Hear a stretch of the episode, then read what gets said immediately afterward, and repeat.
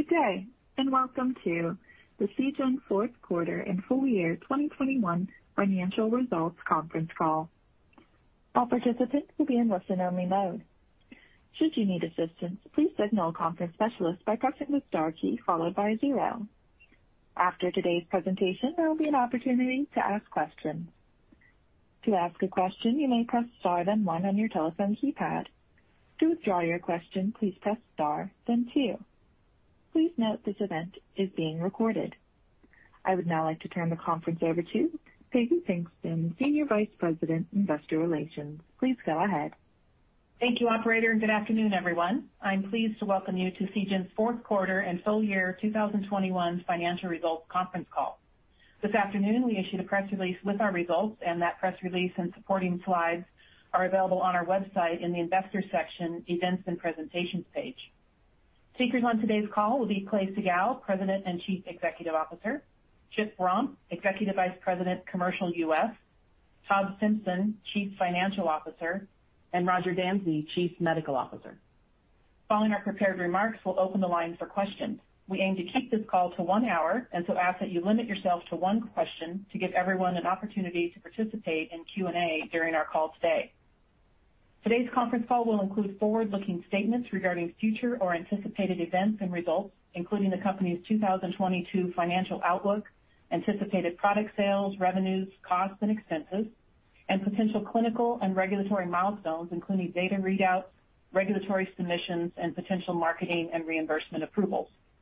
Actual results or developments may differ materially from those projected or implied in these forward-looking statements.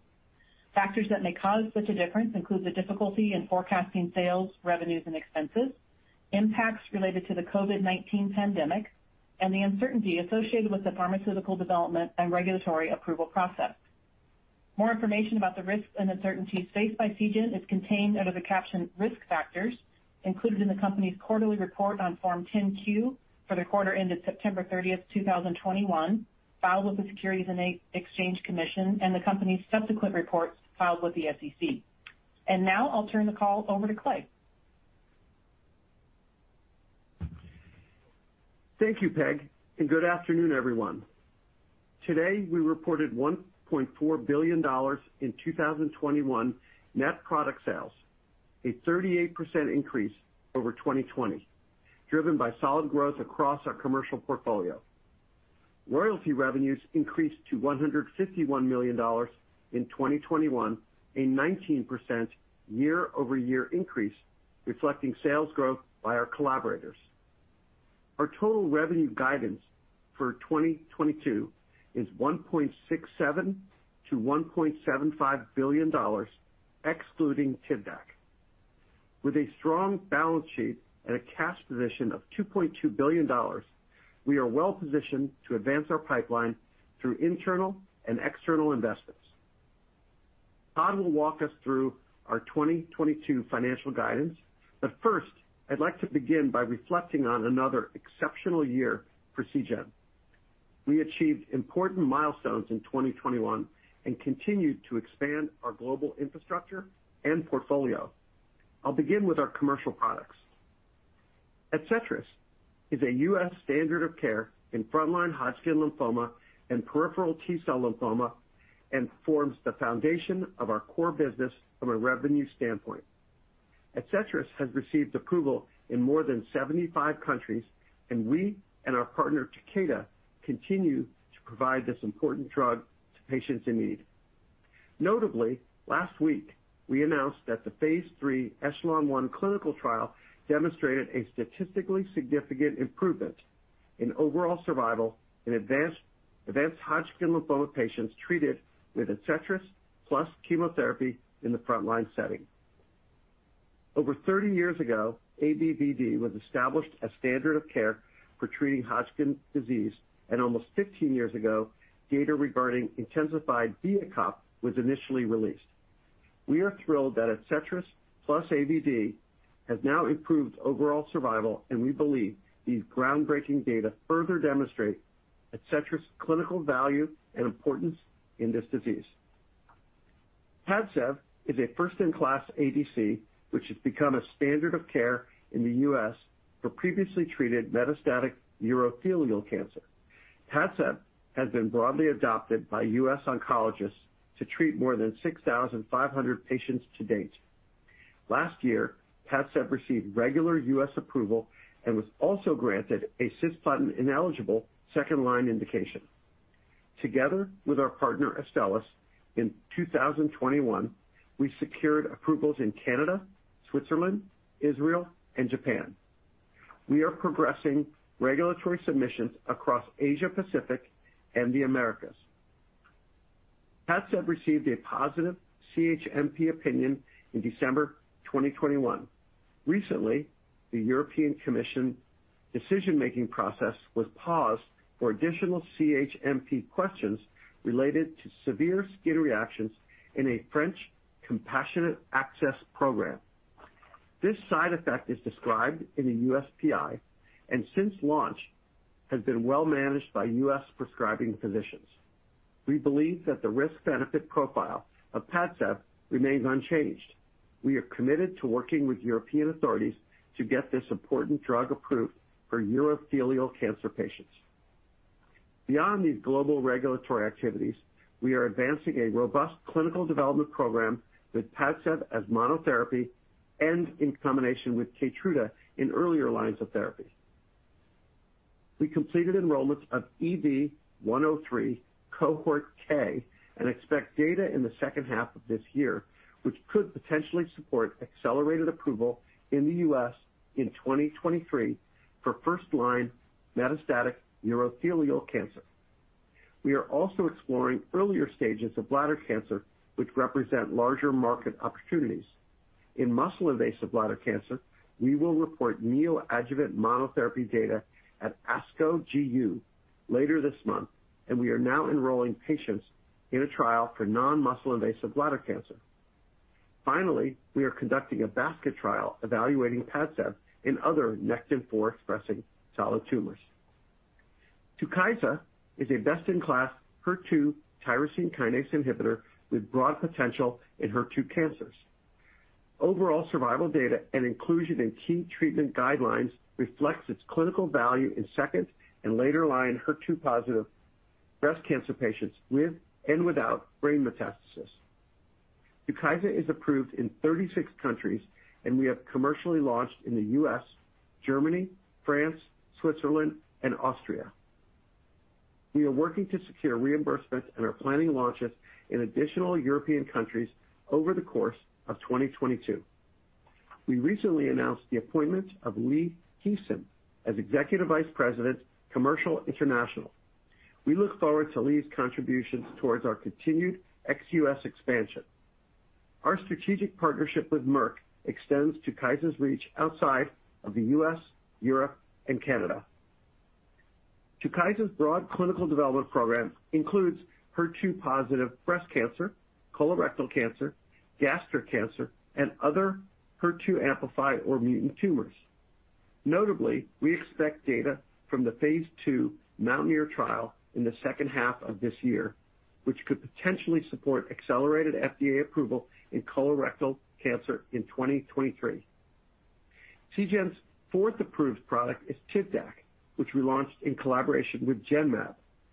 Tivdak, which is a tissue factor-targeted ADC, was approved for recurrent or metastatic cervical cancer patients with disease progression on or after chemotherapy. It represents an important new drug in a disease that is characterized by low objective response rates and poor outcomes. Tivdak's clinical development program is designed to support global regulatory applications and maximize its future potential in cervical cancer and other solid tumors. As we look to expand TIVDAK in cervical cancer, we recently presented promising combination data in earlier lines of treatment, which could lead to use in much larger patient populations. In 2021, we also drove key advancements across our deep and diverse pipeline. For example, we in-licensed the late-stage novel ADC disitamab vedotin, which utilizes a high-affinity HER2 antibody with enhanced internalization compared to trastuzumab. DV received conditional approval in China for third-line gastric cancer and recently in second and later lines of metastatic urothelial cancer. Our clinical development program prioritizes monotherapy and combination approaches in breast, bladder, gastric, and other cancers. DV utilizes our vedotin-based ADC technology, and leveraging our expertise, we are working to maximize its development, potential value, and global reach. Turning to our earlier stage work, we recently initiated two trials for two novel ADCs, SGN-PDL1V and SGN-B7H4V. We have also submitted an IND, which just cleared for ALPV. We are developing new ADC technologies in order to widen the therapeutic window of this exciting class of drug with a focus on improving tolerability. In addition, we have four programs that use our proprietary sugar-engineered antibody technology. Overall, we are advancing more than 17 programs across our pipeline and approved products in a range of solid tumors and hematologic malignancies. Next, I want to provide a brief update on the Daiichi Sankyo litigation. Recently, the arbitration hearing record was reopened by the arbitrator to consider additional evidence. As a result, the decision may occur after the first quarter of 2022, as previously anticipated. Our 2021 achievements have helped to bolster our resilient core business and the solid foundation we continue to build upon. We expect to achieve many milestones in 2022, including important clinical data readouts, global regulatory and commercial progress, and advances across our pipeline, which will help drive future growth. As we look to deliver continued innovation and develop transformative therapies, we remain focused on three key areas. First, we are working to maximize the potential of our approved portfolio through exceptional commercial execution, clinical development, and strategic partnerships. We've expanded our commercial portfolio from one to four products in under two years and have treated over 110,000 patients to date. Robust clinical development programs will generate the potential for future label expansions and opportunities.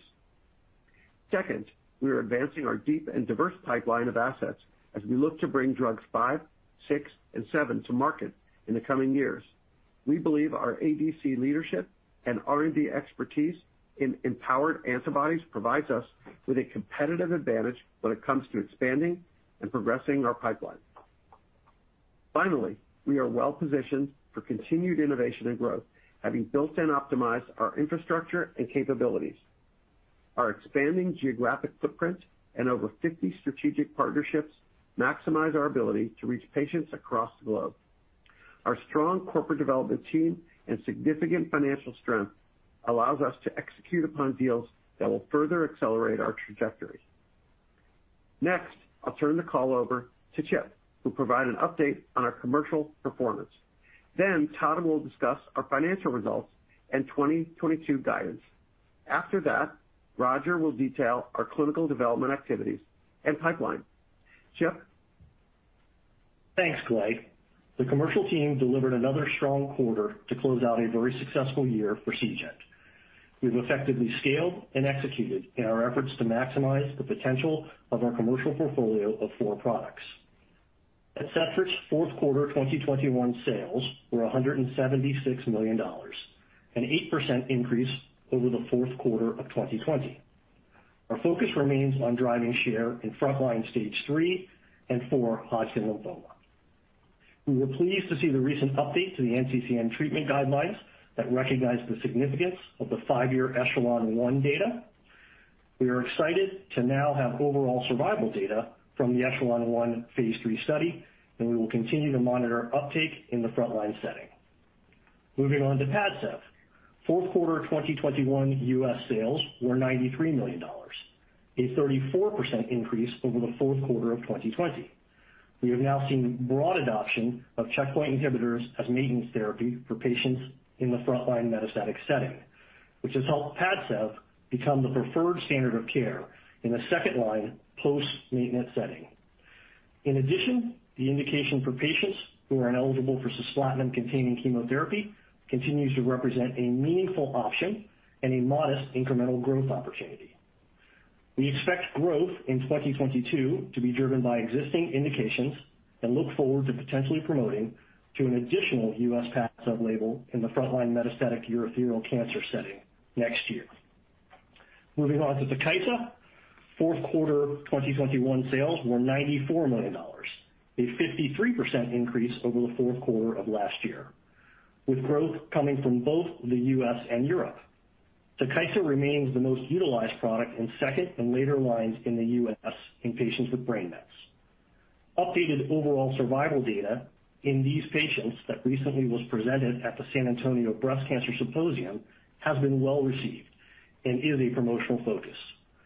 We are monitoring the evolving HER2 metastatic breast cancer treatment landscape, and we have incorporated this into our annual revenue guidance which Todd will detail shortly. TUKYSA sales in Europe for the quarter continued to grow, and we look forward to gaining reimbursement in additional countries in 2022. We are pleased with TIVDAK sales of $6 million for the first full quarter since approval, and launch is going as planned. We are navigating the eye care requirements and have gained valuable insights that are allowing us to enhance our educational efforts. Although the initial indication represents a modest opportunity, TIVDAK is an important treatment option, and early feedback has been positive. With that, I'll turn the call over to Todd.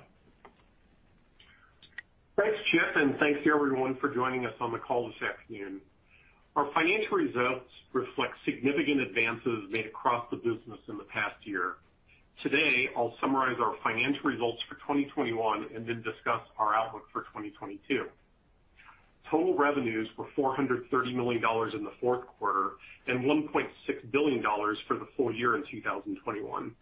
This included net product sales of $369 million in the fourth quarter and $1.4 billion for the full year, representing an increase of 38% over the year in 2020.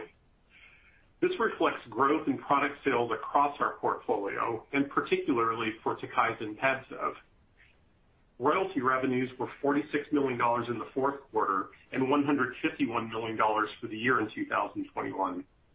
The 19% year-over-year annual growth in royalty revenues is primarily driven by increasing sales of ADCETRIS by Takeda and, to a lesser degree, sales of Polivy by Roche and BLENREP by GSK, both of which are ADCs that utilize Seagen technology. Collaboration revenues were $15 million in the fourth quarter and $38 million for the full year in 2021. 2021 collaboration revenues decreased as a result of $250 million recognized in the fourth quarter and $975 million recognized for the full year in 2020.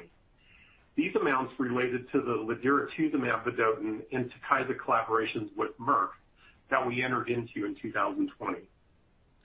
Cost of sales was $87 million in the third quarter and $312 million for the full year in 2021. This included product cost of sales and royalties for each of our brands, the gross profit share due to our collaborators, and non-cash amortization of acquired technology costs for TUKYSA. R&D expenses were $304 million in the fourth quarter and $1.2 billion for the full year in 2021. This is an increase over 2020 and included the $200 million upfront payment to RemeGen for in-licensing disitamab vedotin, as well as continued investment across our early and late-stage pipeline. SG&A expenses were $211 million in the fourth quarter and $716 million for the full year in 2021. These are increases over 2020, reflecting investments to support the ongoing launches of TUKYSA across Europe, and more recently, the launch of TIVDAK in the U.S. Next, I'll turn to our financial outlook for 2022, beginning with our revenue guidance. Across our three key commercial brands, we are guiding to product sales of $1.48 billion-$1.55 billion, representing an increase of 7%-12% over 2021. INPEFA sales are expected to be in the range of $730 million-$755 million, reflecting modest growth while we advance a broad clinical development program intended to secure additional labels. PADCEV sales are projected to be in the range of $435 million-$455 million. We expect growth in 2022 to be driven primarily by continued utilization within its two current indications, while we expect to report data from cohort K of the 103 trial in the second half of this year, our guidance does not include the impact of a potential label expansion. TUKYSA sales are expected to be in the range of $315 million-$335 million. As Chip mentioned, our guidance reflects the ongoing evolution of the treatment landscape. While we expect to report data from the MOUNTAINEER trial later this year in colorectal cancer, we do not anticipate label expansion in 2022. We continue to engage with individual country authorities to secure broader European reimbursement, which can take up to two years post EMA approval. Since we are still early in the launch of Tivdak, we are not including sales estimates in our 2022 guidance at this time. Next, we expect royalty revenues to be in the range of $160 million-$170 million, primarily reflecting sales of ADCETRIS by Takeda in its territories, along with contributions from Polivy and BLENREP. Finally, we expect collaboration revenues to be in the range of $25 million-$30 million. As a reminder, collaboration revenues include our profit share from Astellas' sales of PADCEV in its territory. This now includes royalties from sales in Japan, and in future years is expected to include a profit share from the EU5. Now I'll turn to 2022 expense guidance. Cost of sales is expected to be in the range of $380 million-$420 million. This is driven by increased product sales across all brands and the higher profit share payments to our collaborators, Cost of sales also reflects third-party royalties owed, as well as non-cash amortization.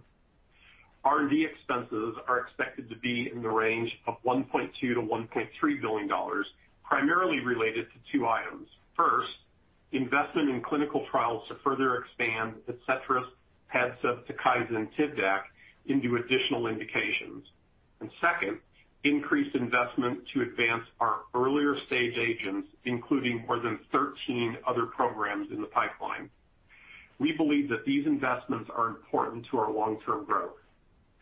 SG&A expenses are expected to be in a range of $780 million-$860 million as we continue to focus on commercial execution to drive growth of our approved products. The guidance also includes investment to support the global infrastructure for the continuing launches of TUKYSA in Europe. Non-cash expenses are expected to be in the range of $280 million-$310 million, the majority of which is stock-based compensation. Taken together, our guidance reflects our strategy to expand the commercial opportunity of our portfolio and to advance new product candidates. Now I'll turn the call over to Roger, who will highlight our development activities. Thank you, Todd, and good afternoon, everyone. I'm happy to share recent clinical development updates for both our approved medicines and our pipeline. I'll begin with ADCETRIS. We are extremely pleased that ADCETRIS, in combination with AVD, has significantly improved overall survival compared with ABVD in newly diagnosed patients with advanced Hodgkin lymphoma. ADCETRIS was shown to reduce the risk of death by 41% with a hazard ratio of 0.59 and a P value of 0.009. These data further demonstrate the meaningful difference that ADCETRIS brings to patients, and we look forward to presenting the results at an upcoming medical meeting.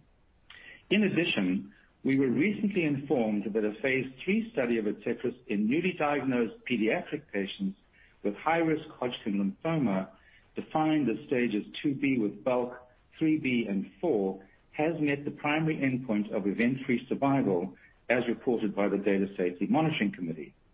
Trial AHOD1331 is sponsored by the National Cancer Institute and run by the NCI-funded Children's Oncology Group. The study compared an Adcetris-containing chemotherapy regimen to a chemotherapy regimen that included bleomycin. We thank the Children's Oncology Group for their efforts, and we look forward to their presentation of these exciting data at an upcoming medical meeting. At ASH, we presented initial data of the combination of Adcetris plus nivolumab, Adriamycin, and dacarbazine in frontline advanced Hodgkin lymphoma, which showed an objective response rate of 93% and a complete response rate of 88% at the end of therapy. We believe these promising results could form the basis in the future for testing this novel regimen in the frontline setting. Later this year, we plan to share results describing ADCETRIS's potential utility as an immunomodulator in combination with KEYTRUDA in solid tumors. We are also testing ADCETRIS in a phase II study in HIV patients, which will begin enrolling this quarter. Turning to PADCEV, we remain focused on moving this important product into earlier lines of urothelial cancer. In the frontline metastatic setting, we are evaluating PADCEV and KEYTRUDA in two studies, EV-103 Cohort K in patients who are ineligible for cisplatin therapy, and EV-302, which includes both cisplatin-eligible and ineligible patients. EV-103 Cohort K has completed enrollment and we expect to report top-line results in the second half of 2022. The phase III EV-302 global trial is assessing PADCEV plus KEYTRUDA compared to platinum-containing chemotherapy, and we are pleased that this trial is projected to complete enrollment this year. EV-302 is intended to be a confirmatory trial for Cohort K, as well as supporting global marketing applications. In muscle-invasive bladder cancer, we, together with Astellas and Merck, are advancing two phase III trials that are testing PADCEV in combination with KEYTRUDA as perioperative treatment in different populations. The KEYNOTE-B15 or EV-304 trial is enrolling cisplatin-eligible patients, and KEYNOTE-905 or EV-303 trial is enrolling cisplatin-ineligible patients. Later this month at ASCO GU, we plan to present the results of the EV-103 exploratory cohort H, in this cohort, PADCEV monotherapy was given as neoadjuvant treatment of cisplatin-ineligible muscle-invasive bladder cancer patients for three cycles prior to cystectomy. Furthermore, we are pleased to announce that we have begun enrollment into the EV-104 trial of single-agent PADCEV in non-muscle invasive bladder cancer. In this study, PADCEV is administered intravesically in BCG non-responsive patients. We are also studying PADCEV monotherapy in a basket trial of high Nectin-4-expressing solid tumors, including lung, breast, head and neck, gastric, and esophageal cancer. This study continues to enroll patients, and we await initial data this year to inform our next steps. Turning to TUKYSA, we continue to advance our broad development program in breast and GI malignancies, as well as other solid tumors. Today, I will highlight a new study, HER2CLIMB-05, which will evaluate TUKYSA in the frontline maintenance setting of HER2-positive metastatic breast cancer. Standard of care for these patients typically includes six to eight cycles of a taxane with Herceptin and Perjeta, otherwise known as THP. Once the chemotherapy is complete, Herceptin and Perjeta are continued as maintenance. Despite the excellent results obtained with THP, patients remain at risk of relapse and death, including the risk of relapse in the brain thb 05 randomizes patients who've completed THP to receive TUKYSA, Herceptin, and PERJETA or Herceptin and PERJETA alone. The primary endpoint is progression-free survival, and we expect to treat the first patient this quarter. In GI cancers, we are awaiting results of the phase II MOUNTAINEER study, which are expected in the second half of this year. The study assesses TUKYSA and Herceptin as treatment for patients with previously treated HER2-positive colorectal cancer. Additional trials are studying TUKYSA in combination with oxaliplatin-based chemotherapy in first-line GI cancers, as well as in combination with Herceptin in a basket trial for solid tumors with HER2 alterations. I'll turn now to TIVDAK, which received accelerated approval in the United States for the treatment of patients with recurrent or metastatic cervical cancer with disease progression on or after chemotherapy. A global phase III trial in cervical cancer, innovaTV 301, is currently enrolling in the EU and Asia, including Japan, with plans to expand to other regions such as LATAM. This study is intended to serve as the confirmatory trial in the United States and importantly, to support global regulatory applications.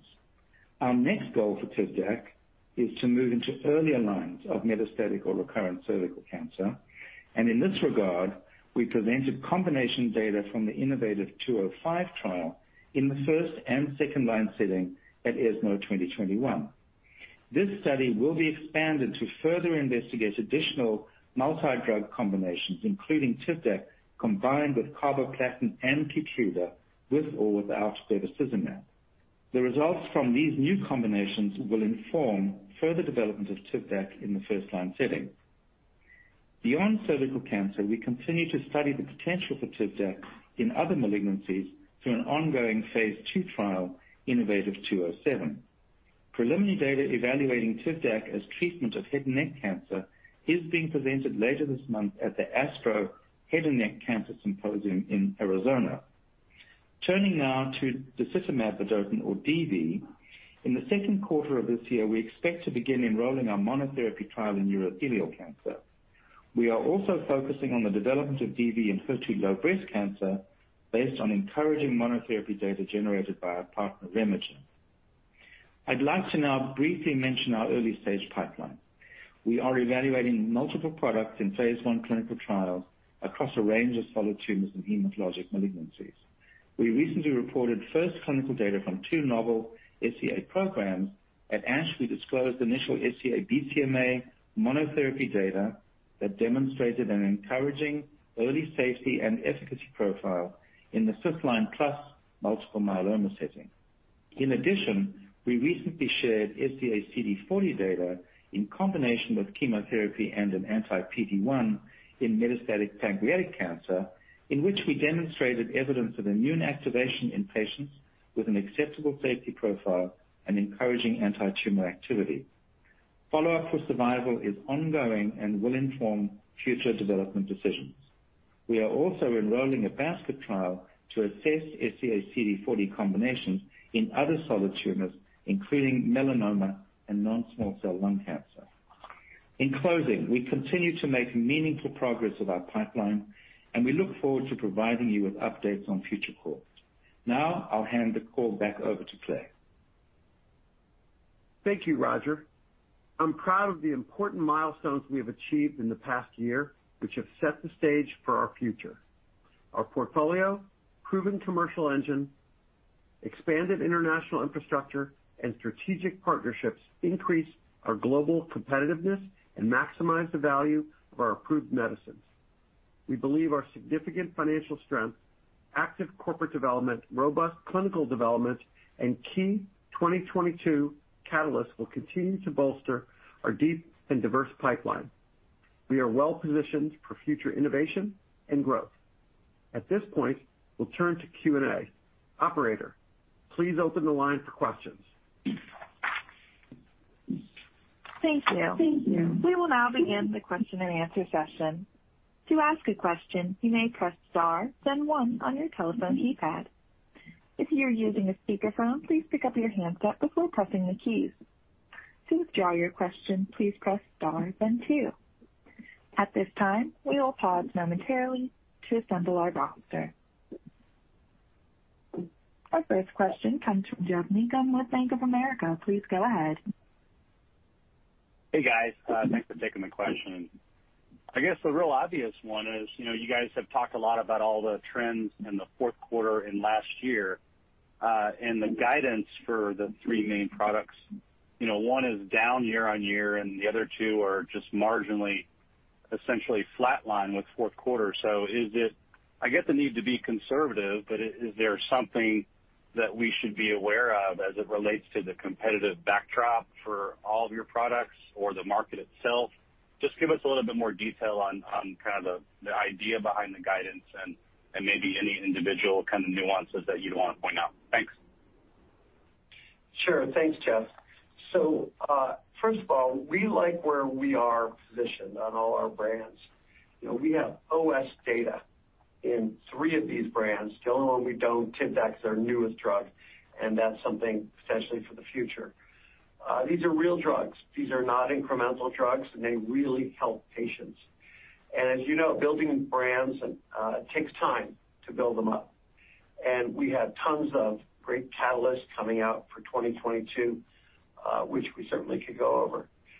You know, our revenue guidance for 2022 is 6%-11% higher than last year our product sales guidance uh, is 7%-12% growth over 2021. We're certainly not guiding that as a company we're going down. Uh, the one point about TUKYSA that uh, if you want to talk about, the guidance is flat to slightly down for TUKYSA. The rationale for that and really how we're thinking about it is, in brain mets, TUKYSA is the most utilized drug for patients with HER2-positive breast cancer in second and later lines. The product is growing in Europe. but It's an evolving and dynamic marketplace. With the advent of the enhertu 2 dvo 3 trial, uh, it's likely to have a near-term effect on our growth, and that's reflected in our guidance.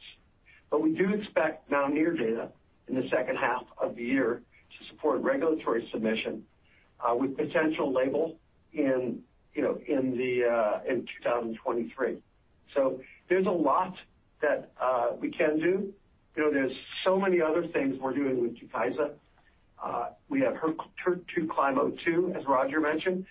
Soon to start HER2CLIMB-05 in frontline maintenance. Uh, continued contributions from Europe as we secure reimbursement. I think the future is very bright for TUKYSA. Uh, that's where we are right now. Okay, thanks.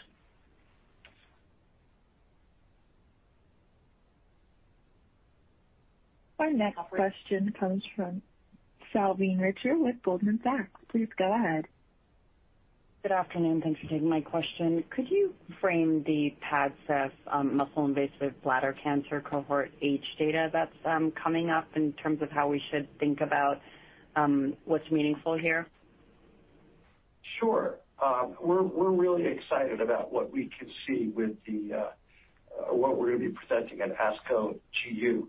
Roger, can you outline a little bit what we are looking at and the context? Sure. Thanks, Clay.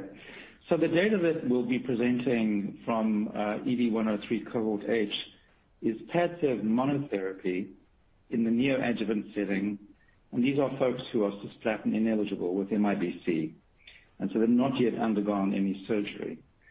What this will do, and when the data is presented publicly, you will have a better understanding um, and a better indicator of what PADCEV as a monotherapy is able to achieve in this disease state. Uh, we're excited to have the data presented, but it is important to just note that uh, the ongoing registration trials that are being run, which were mentioned in the prepared remarks, are focusing on the combination of KEYTRUDA plus PADCEV.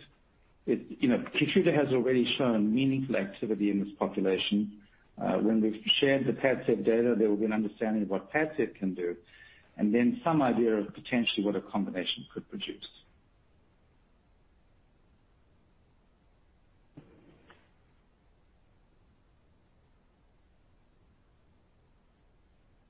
Our next question comes from Cory Kasimov with JPMorgan. Please go ahead.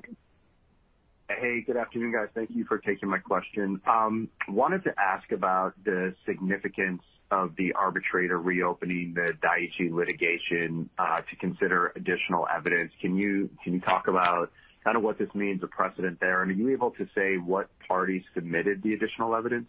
Thank you. Um, thanks for the question.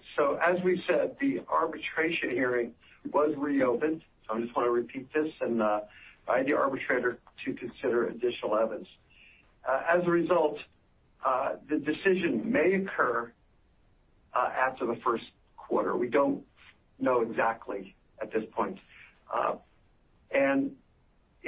What's important for us to say is that legal matters are confidential, and they're pending, and it's not appropriate for us to discuss them in detail.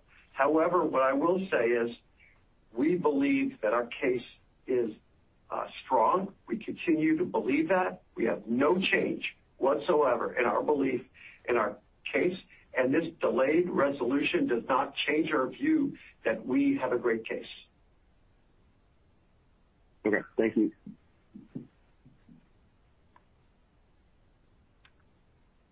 Our next question comes from Kennen MacKay with RBC Capital Markets. Please go ahead. Hi. Um, maybe just thinking about the product revenue guidance for 2022, um, can you talk a little bit about uh, net price assumptions here? We've heard um, more and more that revenue growth is gonna rely much more on uh, volume growth than uh, pricing growth, which is a little bit different from some of the trends for the last 15 years or so. I'd just love to hear how you're thinking about that for um, 2022 and beyond. Thanks. Sure. Thank you, uh, Ken, for uh, the question. Todd, would you like to comment? Yeah. Thanks, Ken. I'll try to jump in here. I think, you know, when you look across the brands, we are projecting volume uh, growth. We have, as you know, historically done price increases, although today we're not commenting on which prices we have or will or won't do. Um, but What we've tried to do with our guidance is really kind of look across each of the brands, um, You know, look at where we are. For example, with ADCETRIS, this is a drug that's been on the market you know, 10 or 11 years. It's an incredible drug that has helped a lot of patients. Um, we're projecting growth this year because you know we think we can continue to increased adoption. You know, we commented on the call with the OS data that we presented last year. You know, I'll point out that those data are only out in top-line form right now. We're looking forward to presenting the full data set at a medical conference later in the year. You know, we haven't tried to assume uptake in our guidance based on that, but it's certainly positive. I think, you know, PADCEV we'll see as a nice growth year. Uh, we continue to see patients that are completing checkpoint inhibitor maintenance therapy in the frontline setting that fall really nicely into uh, the current labeled indications. Of course, we've got clinical trials underway to continue to broaden the labels is the longer-term goal. Then with TUKYSA, we've been on the market now approaching two years in the U.S. We're starting to reach uh, steady state there. Europe continues to grow. As Chip mentioned in the call, we're also aware that uh, nicely for patients, the treatment landscape continues to evolve here. Uh, we think TUKYSA is going to continue to be an important drug. As Roger mentioned, there's a lot of work underway to move it into earlier line uh, combination settings with drugs like KADCYLA in the HER2CLIMB-05 trial setting as maintenance therapy, and then, of course, the colorectal data, and hopefully that leads to a label next year uh, out of the MOUNTAINEER trial. You know, we're really bullish on the drugs. This is a little bit of a year of executing on clinical trials, which is what you've got to do to generate data to support label expansions. Uh, you know, that's been a stated goal of ours for a long time.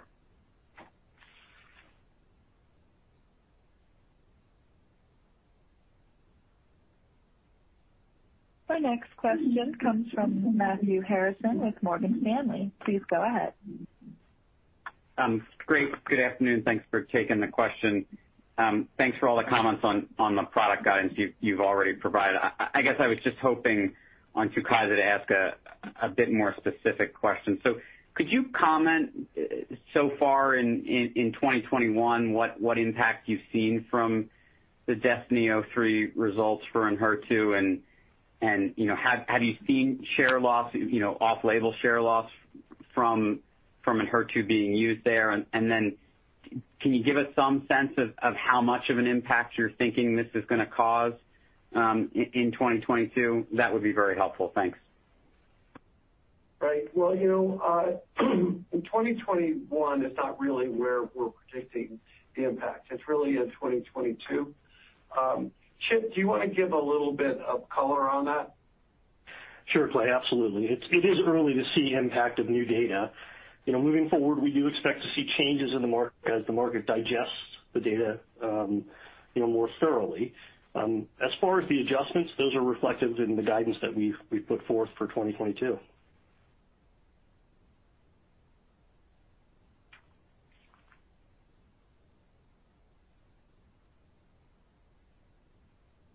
Our next question comes from Andrew Berens with SVB Leerink. Please go ahead. Hi. Thanks, and I appreciate all the color you guys have given. Um, maybe one on the EMA pause of the PADCEV review. Um, you mentioned that there was a positive CHMP decision. Um, didn't this include a consideration of the skin rash and Stevens-Johnson syndrome as being seen previously?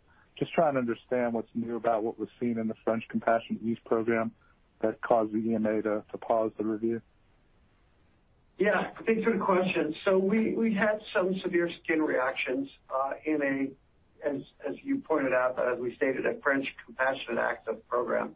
This is a well-documented side effect, and it's very consistent with our USPI. Uh, look, safety is our highest priority. Uh, for patients, but we believe fully that the benefit risk profile is unchanged for PADCEV. Uh, uh, you know, we're excited with this drug. It's been used in many, many thousands of patients in the U.S. Uh, you know, docs use it well in the U.S., understand how to use it, and you know, it's important to for docs around the world to use it according to the uh, label. Roger, do you want to add uh, any additional color? Yeah. Andy, I think that this is the European regulatory process uh, that we're going through. Um, the exact reason why a decision is made to pause on an approval is really for the regulators to make that call. Just to reiterate what Clay is saying, there's nothing in the data that we're aware of or that we see that is any different from what we've generated elsewhere and what is currently uh, reflected very clearly in the USPI. Thank you.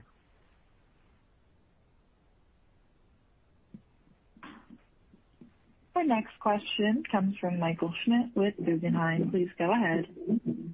Hey, guys. Thanks for taking my questions, and congrats on the uh, nice fourth quarter, actually. I had another one on the 2022 product guidance. Um, you know, specifically around TUKYSA, when we talk to breast cancer docs, they really uh, tell us that, you know, they use the drug predominantly in patients with brain mets, and that would really not change, um, you know, based on the new ENHERTU data. Just wondering, um, you know, what your market research there, you know, says then On the other hand, you know, PADCEV guidance uh, for 2022 was actually higher than what we expected, especially since um, you have stated in the past that you already have you know very high market penetration in bladder cancer in the U.S. Just wondering you know, how you see the market evolving there in the near term that you know, and what the growth drivers could be for PADCEV in 2022. So uh, First of all, we'll start with PADCEV. Our guidance shows about a 30% growth um, over 2021. So We believe uh, PADCEV is uh, really helping patients. and There's a lot we could talk about with this, but we believe it's still a growth opportunity post-checkpoint and post-checkpoint eligible patients, which is reflected in our guidance. Uh, and so, uh, you know, Checkpoint uh, inhibitors you know, have grown the market for PADCEV, actually. and so We're excited with that, but we're also excited from you know, we're going to get data in Cohort K this year. It's not in our guidance because we are going to get, we expect the data in the second half of the year. We think that based on the timing for submitting that and everything, the approval wouldn't happen until 2023. Obviously we couldn't put that into 2022 guidance. Uh, we do expect to complete enrollment of EV-302 this year, which is to support global submissions in uh, first-line uh, urothelial cancer, regardless of whether you're CIS eligible or ineligible. You know, we're gonna have presentations very soon on muscle-invasive bladder cancer, which is a bigger opportunity than metastatic disease, and then uh, Trials are underway, not only in muscle invasive, but in non-muscle invasive, which is a much bigger uh, opportunity. And We also have basket trials enrolling. so Expect data this year for initial data on basket trials. So When you look at PADCEV, you look at our guidance of a 30% growth and where we are with no new labels for the year. Yeah, the product's still doing really well. So I appreciate you pointing that out. As far as TUKYSA goes, uh, we have discussed everything here. We believe it will still be used, uh, and doctors rely on it in terms of brain mets. That's something that we're really happy about. The other thing is, uh, one of the things that's kind of been interesting is docs use the duration of use of TUKYSA has been strong. We're really pleased with that. I don't know if you found that out in your market uh, assessment. Uh, docs, uh, often you see a drug that you do a clinical trial and you see a shorter duration in the real world. That's not what we're seeing in the real world. We're seeing something that's very good. We are including in our guidance some effect of the DB03 trial. It's not just TUKYSA, it's not just used in brain met patients, although that's a very big area. It's also used in patients with visceral disease. Chip, do you want to give any color on that part of patients and a little bit about our guidance uh, of what we're thinking? Sure, Clay. As I mentioned in past calls, we've seen uptake in both patients with and without brain metastasis. Um, TUKYSA has strong data in both those patient subsets, so we've seen really broad utilization. Um, TUKYSA established itself as an important treatment option um, especially for patients that do have brain metastasis. Um, our thinking around this is that we're going to continue to get utilization. Um, we're going to continue to work uh, to make sure that every eligible patient has an option uh, that is available to them that physicians, quite frankly, have anchored to since launch. We look forward to continuing to promote the product. The guidance recommendation that we have is our best current thinking on how the marketplace and the landscape is going to change. Thank you. Our next question comes from Boris Peaker with Cowen. Please go ahead. Great. I just want to follow up on TUKYSA and the new HER2CLIMB-05 uh, study that you announced earlier today. Um, just thinking, given the relatively good prospects for these patients, how large will this trial be? How long do you think it will take? Based on that kind of estimated time of completion, how much uh, exclusivity do you think there'll be left on TUKYSA at that point? You know, uh, We haven't outlined everything. Roger, can you give a little color and context on TUKYSA-05 uh, trial? Yeah, sure.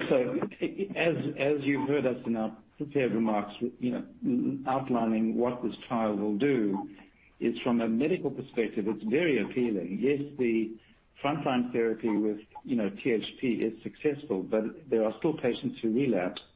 Using TUKYSA in a maintenance mode like this, to us and actually to physicians as well, has a lot of appeal and makes a lot of sense.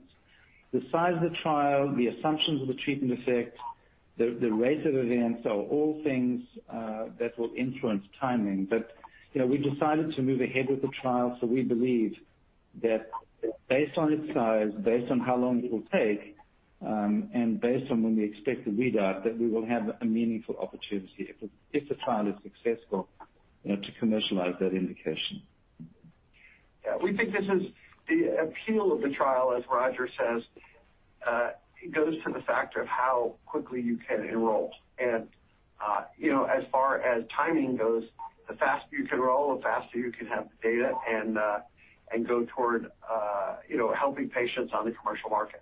So We're really excited with the trial. We believe it's strongly positive from a financial standpoint, and uh, we're excited and going forward.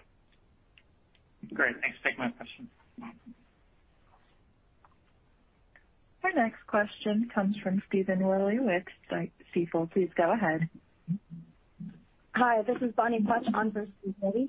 Um, I just had a quick question for your top-line results um, that we anticipate to see for uh, cohort K in EV-103. Um, are there any expectations that you can frame for us in terms of what type of data and how much data we can anticipate now that enrollment is complete? Thanks. Well, you know, we uh, have said we'll have data in the second half of this year. Uh, you know, I think that the specifics of what we expect or what it will look like, we'll just have to wait till the data come out. you know, Our intention is with these type of data. We put out top line, but we'd also present it at a conference eh, as fast as we can. Uh, obviously write up publications. That's what we usually do, and we would continue to do that. As soon as possible, uh, after gating, uh, allowing the time to go on to really watch the trial and make sure that we see the appropriate data and duration and everything, you know, safety, uh, and all the different features that you need to see, we will put out top-line data at our soonest, you uh, appropriate timing. That's second half of this year.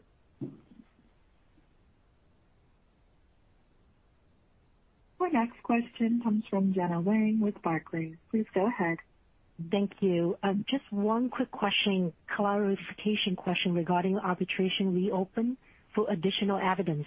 Just want to make sure, like, was the additional evidence already submitted or arbitrator is asking for additional evidence? If the latter, is there a deadline to submit the data? Right. Well, thank you very much for the uh, question. Evidence doesn't come from arbitrators in these cases. They come from the companies. So That's all I'll say about that. It's not from the arbitrator. and uh, and there, you know, I can't give you details on deadlines or things like that. I want to be very respectful of that this is a pending legal matter, and it's inappropriate to give you um, more in-depth color than I'm allowed to at this point. I want to remind everyone on the call that we believe our case is strong. It's been strong. It continues to be strong, and this has no bearing on the strength of our case whatsoever.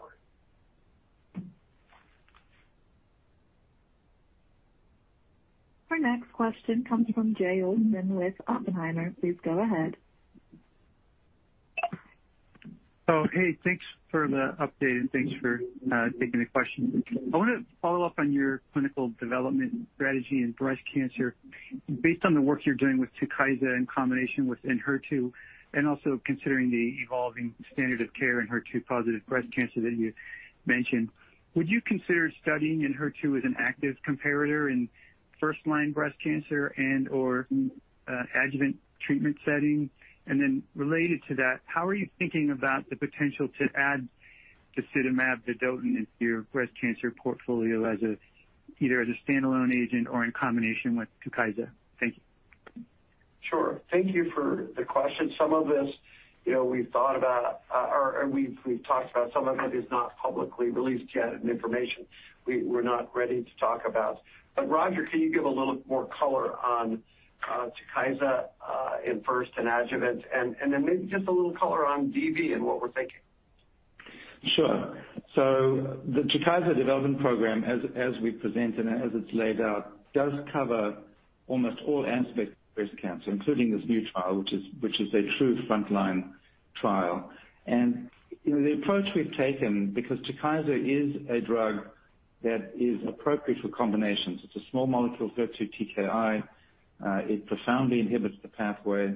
Uh, we've shown now with HER2CLIMB uh, that inhibiting HER2 uh, signaling both from outside the cell and inside the cell is a right sort of medical strategy to follow.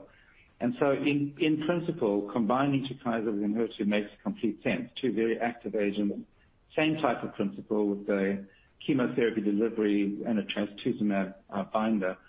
That applies also to disitamab vedotin, which is an optimized antibody with a vedotin payload aimed at HER2.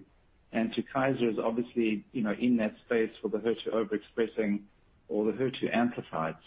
We haven't disclosed plans, but it's an obvious question that we're looking at very carefully, which is what is the synergy between those two products? and how would we develop those two uh, uh, as a combination. That's under serious consideration. Beyond that, though, uh, concepts like head-to-heads against ENHERTU, it's not an obvious thing, I think, that's in our thinking. But Of course, we wouldn't exclude any possible trial if it made sense. Great. Thank you.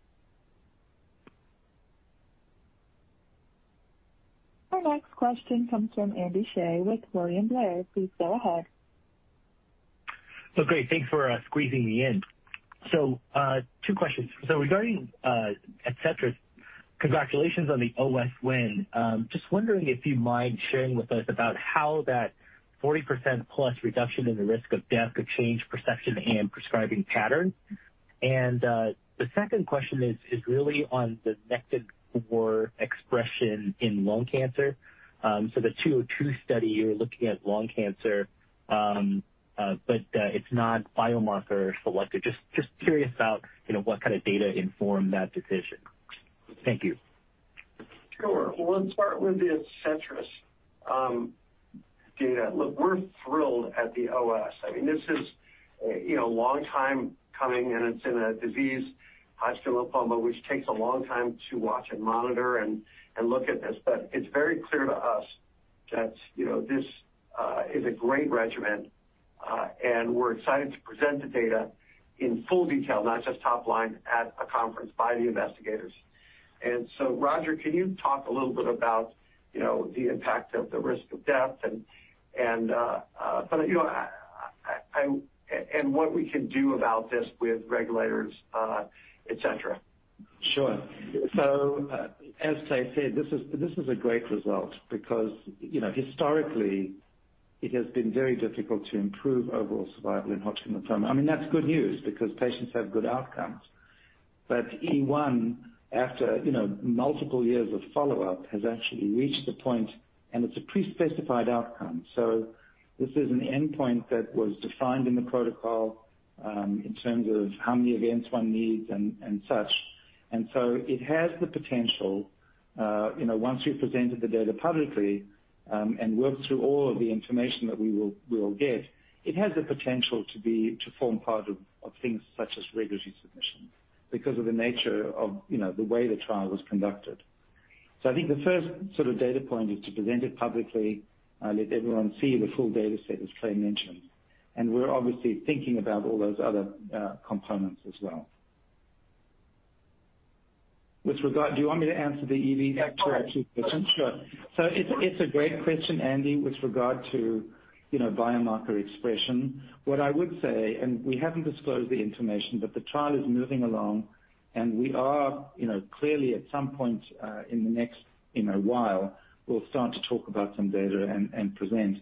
Um, I can't comment on which particular cohort we'll look at. In general, from a biomarker perspective, Clearly, we measure and we evaluate Nectin-4 in all cohorts. We enroll all comers, but we evaluate the biomarker. If it was appropriate uh, to enrich a population using a biomarker, that's something we would do. Again, I'm not saying that is what we're doing, but if that produced a response rate that we uh, found compelling, we would be able to do that. Great. Thanks so much. Our next question comes from Reni Benjamin with JMP Securities. Please go ahead. Hey, good afternoon, guys. Thanks for taking the questions. Um, just one, can you talk a little bit more about SEA CD40? Um, the update at ASCO GI we thought was pretty compelling. The response rates look pretty good. Just trying to think about next steps. What are the gating steps, I guess, to um, pursue a phase II trial and then a registrational study? Yeah. Thank you for the question, Ren. Uh, know, cd 40 uh, continues to be a drug we're very interested in. Uh, I think you're asking about next steps in pancreatic cancer after the data we put out at ASCO GI. Certainly, there was encouraging anti-tumor activity in a disease that's uh, arguably one of the worst cancers. It's an incredibly difficult to treat disease in general. Uh, for what we're looking at, we want to make sure uh, these stand the test of time, and we need to evaluate the survival curves over a little bit of a longer period of time before we make any final decisions. I think it's important. It's hard to know uh, until you really see the durable data to know. Even if you're going forward, it's like, how do you size this? What are the statistics you need in the study? What's the appropriate way to talk to regulators? You need the right data set. I'm very proud of the work we're doing on this horrible disease. Uh, the initial data was encouraging, uh, but we have been very clear that we want to see the full Kaplan-Meier curves and how they compare to what we you know, we think that uh, some of the uh, best regimens of the day of today would work. Uh, you know, Stay tuned on that. It's something we talk about regularly. you know, It's just a little premature to give you any more definitive data yet, but stay tuned. Great. Thanks. Our next question comes from Zhiqiang Shu with Berenberg. Please go ahead. Great. Thank you very much for taking my question. Uh, I want to ask mm-hmm. about PADCEV's uh, uh, EV-104 in non-muscle-invasive bladder cancer. Given pembro is approving this indication on single-arm accelerated approval, what do you expect this trial to achieve? Do you think the data could be sufficient for approval? Thanks very much. Yes. Thanks for the question. Roger, do you want to address that?